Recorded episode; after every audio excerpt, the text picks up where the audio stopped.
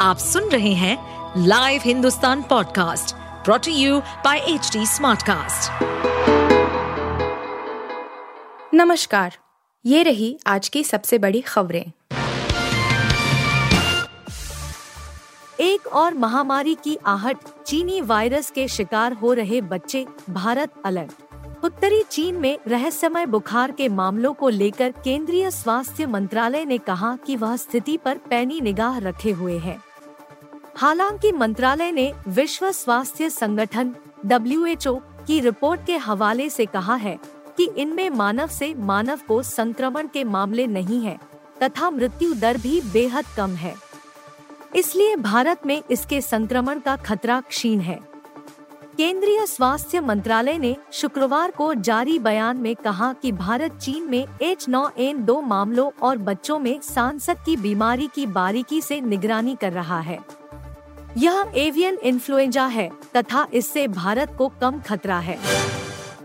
राजस्थान में आज विधानसभा चुनाव के लिए वोटिंग एक सौ निन्यानवे सीटों पर मतदान शुरू। राजस्थान विधानसभा चुनाव 2023 के लिए प्रदेश की कुल 200 में से एक सौ निन्यानवे विधानसभा सीटों पर आज मतदान होगा, जिसके लिए सारी तैयारियाँ पूरी कर ली गई है। राजनीतिक गलियारों में राज्य के इस चुनाव को राज और रिवाज बदलने की लड़ाई के रूप में देखा जा रहा है। श्री श्रीगंगानगर ज़िले की करणपुर विधानसभा क्षेत्र से कांग्रेस प्रत्याशी एवं विधायक गुरमीत सिंह कुन्नर के निधन के कारण करणपुर सीट पर चुनाव स्थगित हो गया है। एक सौ निन्यानवे सीटों पर हो रहे चुनाव में करीब डेढ़ सौ सीटों पर सत्तारूढ़ कांग्रेस एवं भारतीय जनता पार्टी, भाजपा के बीच सीधा मुकाबला होने के आसार हैं। राज्य में 200 में से एक सौ निन्यानवे सीट पर मतदान हो रहा है, जहाँ पाँच दशमलव दो पाँच करोड़ से अधिक मतदाता वोट डाल सकेंगे। संजय राउत की हिटलर वाली पोस्ट पर भड़का इसराइल विदेश मंत्रालय को लिखी चिट्ठी। इजरायली दूतावास ने शिवसेना, उद्धव गुट के सांसद संजय राउत के बयान पर कड़ा एतराज़ जताया है। सूत्रों के मुताबिक, विदेश मंत्रालय और लोकसभा अध्यक्ष ओम बिरला को लिखी चिट्ठी में दूतावास ने यहूदी समुदाय के खिलाफ नरसंहार को उचित ठहराने वाली राज्यसभा सांसद के बयान पर निराशा व्यक्त की है। आपको बता दें कि 14 नवंबर को संजय राउत ने गाजा के अलशिफा अस्पताल में चुनौतीपूर्ण स्थिति के बारे में एक रिपोर्ट फिर से साझा की थी।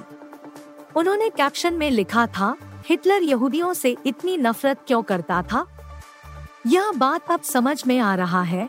हालाँकि कड़ी प्रतिक्रिया के बाद राज्यसभा सांसद ने अपना ट्वीट हटा लिया था। भारत को बड़ी सफलता 100 गुना तक सस्ती होंगी करोड़ों रुपए वाली दवाइयाँ। भारत को छह दुर्लभ बीमारियों की आठ दवाएँ तैयार करने में सफलता मिली है। अब तक इन रोगों की सालाना दवाएँ करोड़ों रुपए में आती थी, लेकिन अब चार ऐसी दवाएँ देश में बननी शुरू हो गई है। जिसके बाद उपचार का खर्च करोड़ों से घटकर कुछ लाख रुपए ही रह गया है।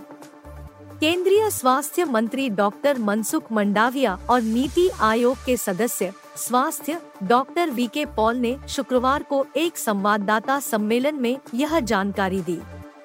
उन्होंने कहा कि सरकार ने उद्योग जगत के साथ मिलकर तेरह आम प्रचलित दुर्लभ बीमारियों की दवाएँ भारत में बनाने का निर्णय लिया था। अब तक छह बीमारियों की आठ दवाएँ तैयार करने में सफलता मिली है। रिलीज़ से पहले ही सैम बहादुर पर भारी पड़ी एनिमल रणबीर ने दी विकी कौशल को मात। एक दिसंबर को दो बड़ी फ़िल्में सिनेमाघरों में दस्तक दे रही है और ऐसे में दोनों को लेकर ही फैंस एक्साइटेड हैं। एक और जहाँ विकी कौशल, सैम बहादुर के साथ आ रहे हैं तो दूसरी ओर एनिमल में रणबीर कपूर को देख हर कोई दंग रह गया है। ट्रेड एनालिस्ट और सोशल मीडिया बस को देखकर ऐसा लग रहा है कि बॉक्स ऑफ़िस पर एनिमल, सैम बहादुर पर भारी पड़ सकती है। वैसे रिलीज़ से पहले ही एनिमल ने सैम बहादुर को मात दे दी है। रणबीर कपूर की फ़िल्म एनिमल का ट्रेलर दर्शकों को काफ़ी ज़्यादा पसंद आया है और उम्मीद है कि फ़िल्म बॉक्स ऑफ़िस पर धमाका करेगी। वहीं इससे पहले सैम बहादुर के ट्रेलर ने भी दर्शकों का दिल जीता था, लेकिन एनिमल के ट्रेलर के बाद अब दर्शकों को सैम बहादुर फीकी दिख रही है। आप सुन रहे थे हिंदुस्तान का डेली न्यूज़ रैप, जो एच टी स्मार्ट कास्ट की एक बीटा संस्करण का हिस्सा है। आप हमें फेसबुक ट्विटर और इंस्टाग्राम पे एट एच टी या podcasts@hindustantimes.com पर ईमेल के द्वारा सुझाव दे सकते हैं।